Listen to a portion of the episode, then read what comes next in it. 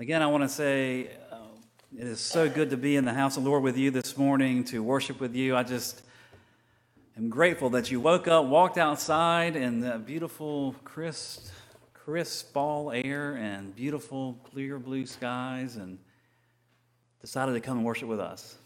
That is a wonderful thing. And to know that you are here and to know that those who are joining us through our virtual platforms, that we are gathered together in the Spirit of Christ. And we know that Christ is with us as we gather and to worship and glorify His name.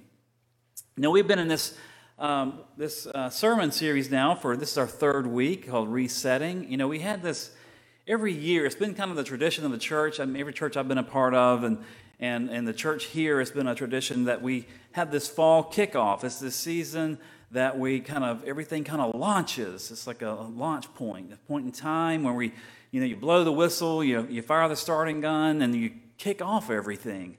And it's, on one particular Sunday, typically in September, everything just launches. All our new Bible studies, our programs, our new Sunday school classes, all this stuff just kind of unloads. And then 2020 came, and we didn't do much of any kind of kickoff. And then 2021 arrived, and the staff, and we all began to think and to imagine and dream that COVID-19 and the Delta surge would be behind us, and we will be able to have a kickoff. So we began to plan for our fall kickoff and have Sunday school classes and Bible studies and programs. And on this particular Sunday, things would just launch. And then the Delta surge didn't go away, and COVID-19, we're still talking about it. And so our kickoff looks more like a slow rolling start. And so we thought, well, let's just embrace where we are and what we're doing. And let's just say, we're resetting things. It's not so much a kickoff as we're going to reset. And I think there's a lesson in here from this drastic moment in time, this episode of COVID-19 that has changed how we gather, when we gather, what we do, what we can't do when we gather. There's something in life, something about living life, that we're always having to react, having to respond to something. Life has its ways of throwing obstacles in our path. Things that we have to find a way around, to the left or to the right or under or over or through. Because we want to keep moving. We want to keep growing. We want to keep doing. But life just has this way of throwing obstacle after obstacle after obstacle. And we're constantly finding ourselves responding and reacting. And that's what the church has been doing. And so what better way to frame what we're doing and how we're trying to do it and what we're not trying to do, but to think about resetting. How do we reset ourselves? How do we reset our faith in Jesus Christ, the cornerstone, the stone that was rejected by the religious leaders and rejected by the world, but becomes our cornerstone, the cornerstone of our faith, that everything is hinged on, everything finds its plumb upon, and that is the foundation of our faith, which allows us to begin addressing priorities of our lives. What is really important? How do we stack things up? How do we order our lives when we know that we have this cornerstone that is Jesus Christ, our Lord, our Savior, our Redeemer, who was there for us, with us, working with us and through us to transform the world? That's our calling.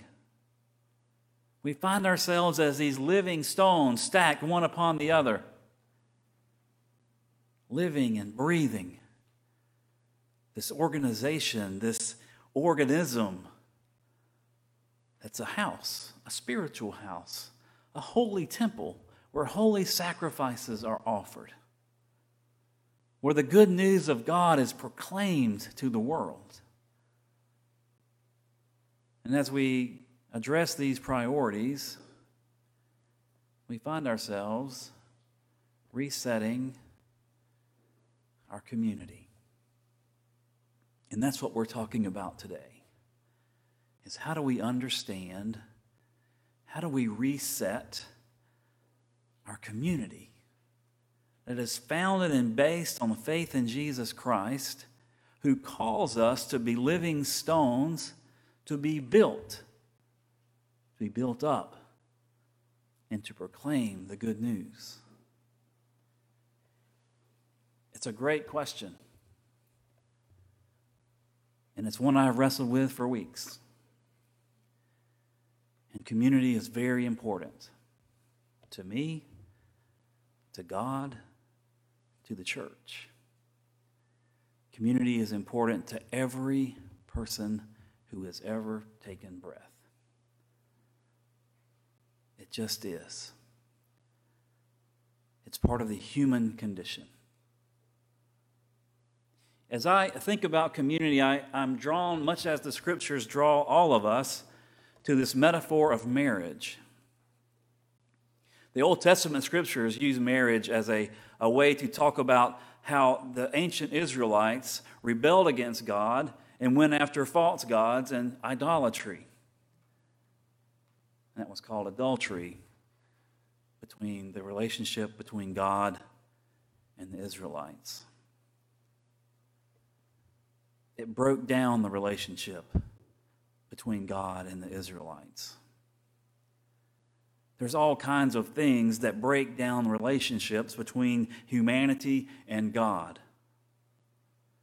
There's all kinds of barriers and obstacles and things and ideas and notions and words that break down relationships among us.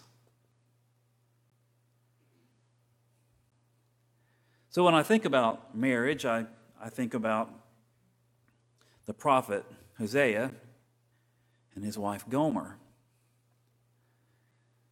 Hosea was called by God to be a prophet, to secure a wife who led a life, well, let's say she was not exactly upright and standing in the community.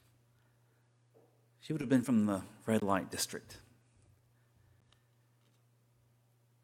And we find throughout the story of Hosea this prophet chasing after his wife, who constantly wants to run away and sell herself into fornication, adultery.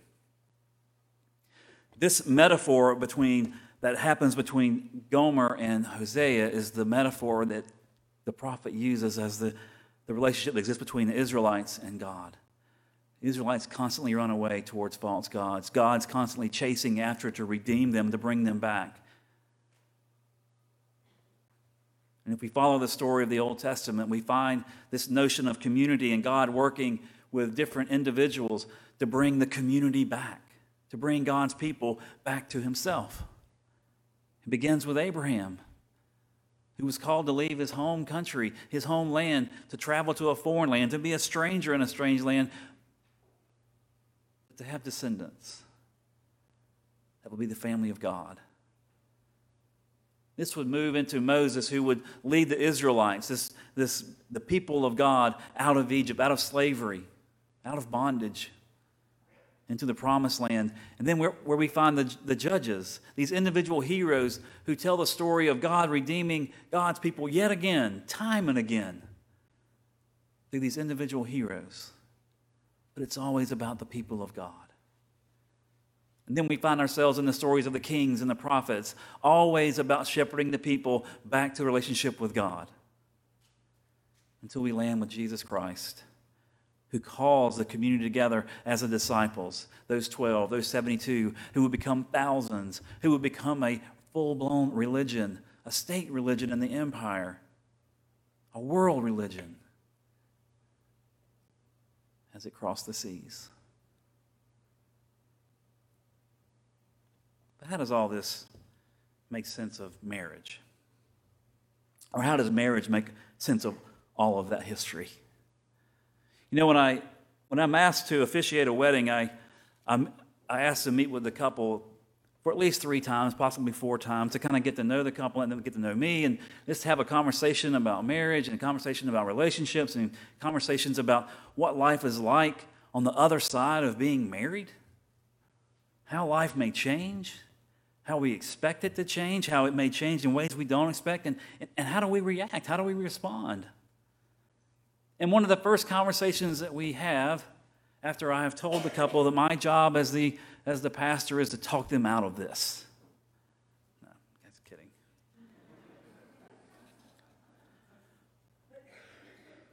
One of the first conversations that we have is about covenant.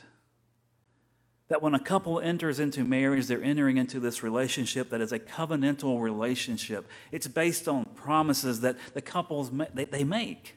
They make to each other, they make to themselves, and they make to God. It's a binding promise. And it sounds easy enough, and if life goes as planned and there are no hiccups and there are no obstacles, then life is easy, and these promises are easy to keep. But what happens when life doesn't go as planned and the obstacles are more burdensome than we want? They're deeper, they're bigger, they're taller, they're wider, they're heavier than we feel we can carry. What do we do with these promises? What does it mean for the covenant? Well, in the Old Testament and in the New Testament, it doesn't mean anything. We've made a promise.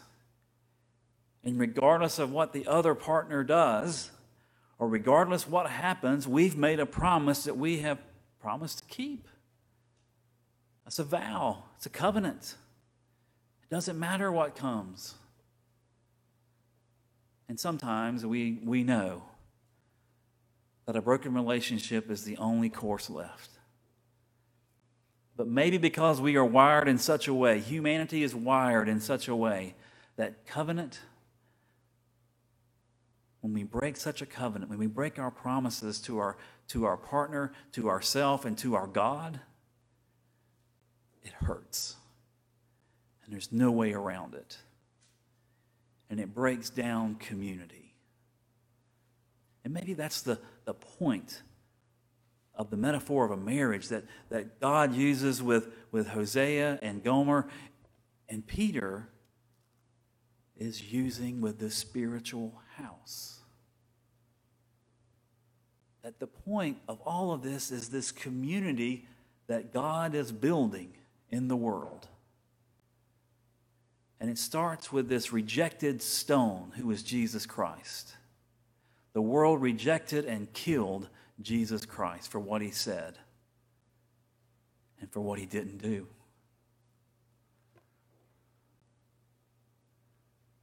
Now, as you let that sink in, let's look at where these people were who Peter writes to in the letter of 1 Peter.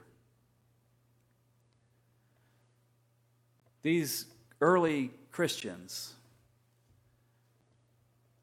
that Peter writes to are living in 5 provinces of Asia Minor. And they are new Christians. It's a new church. It's a new movement. It's a new sect. It's seen as a new faith, even if it's as old as time. It's misunderstood.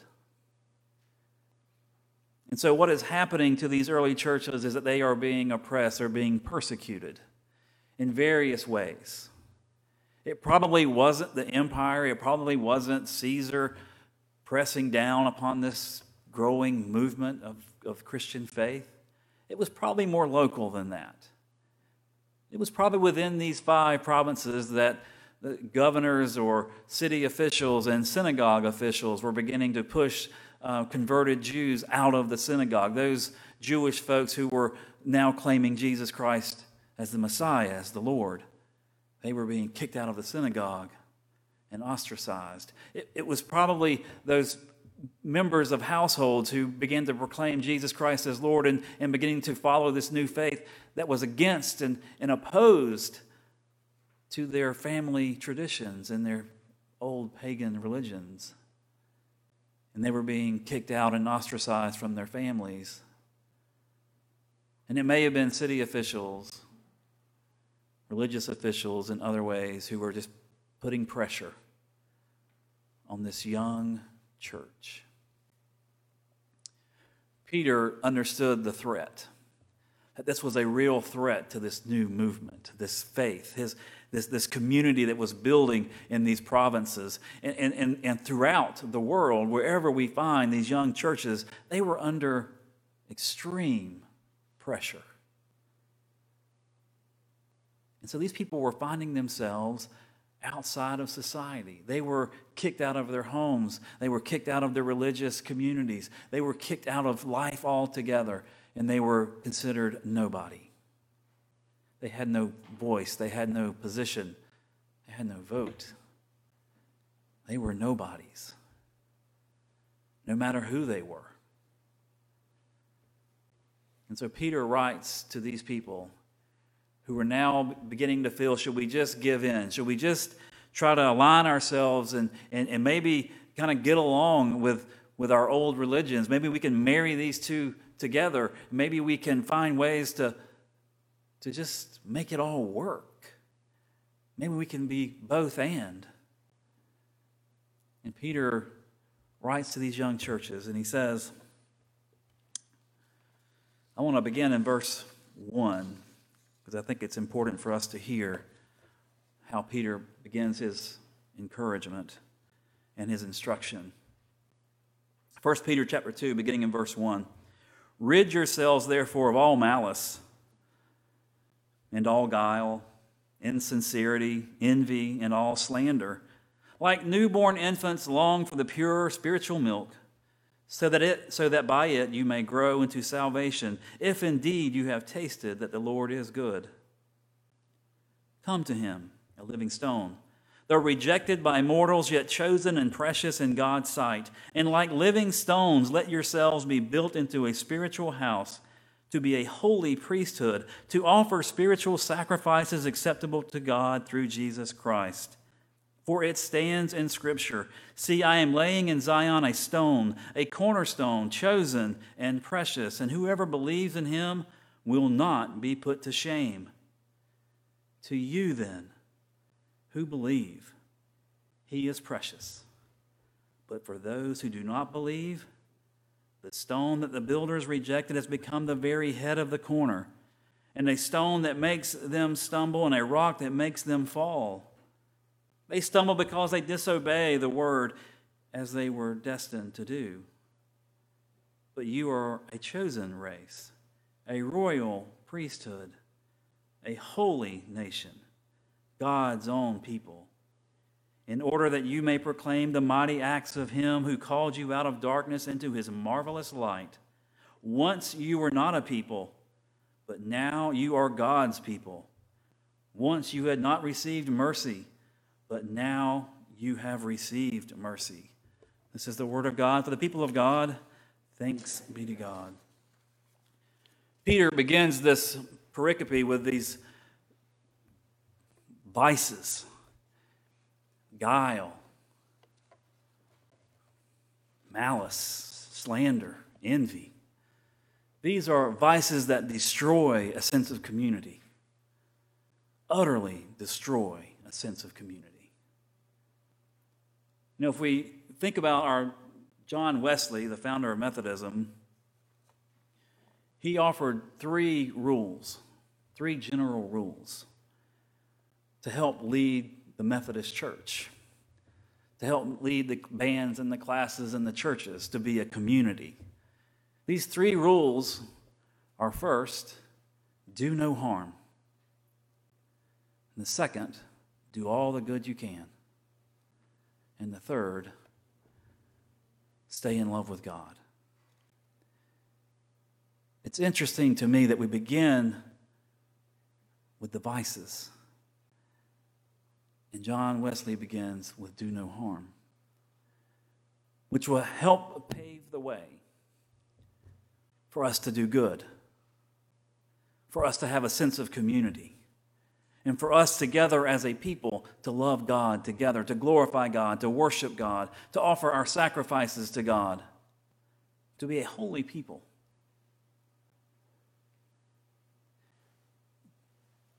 I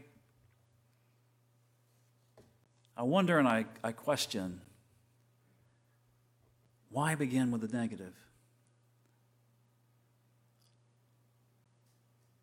But I guess it's the only way. We have to get rid of all this stuff that's in our way. And by the power and the strength of Christ, we can do just that. We can get all of these obstacles of community out of our way and focus on doing the good to help build community. If you read through the letters in the New Testament, most of them, if not all of them, are about protecting, encouraging, and building the church, this community of faith.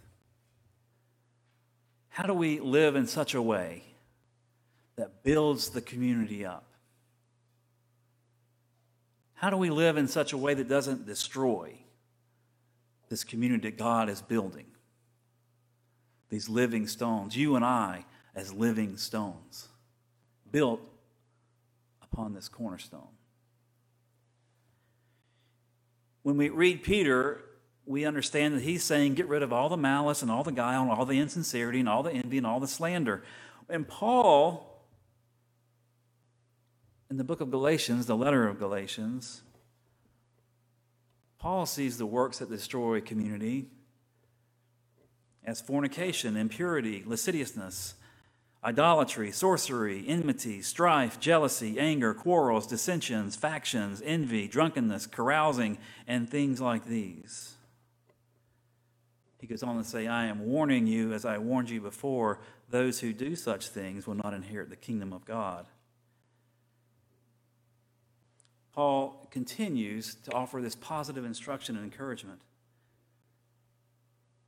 He says, by contrast, the fruit of the Spirit is love, it's joy, peace, patience, kindness, generosity, faithfulness, gentleness, and self-control.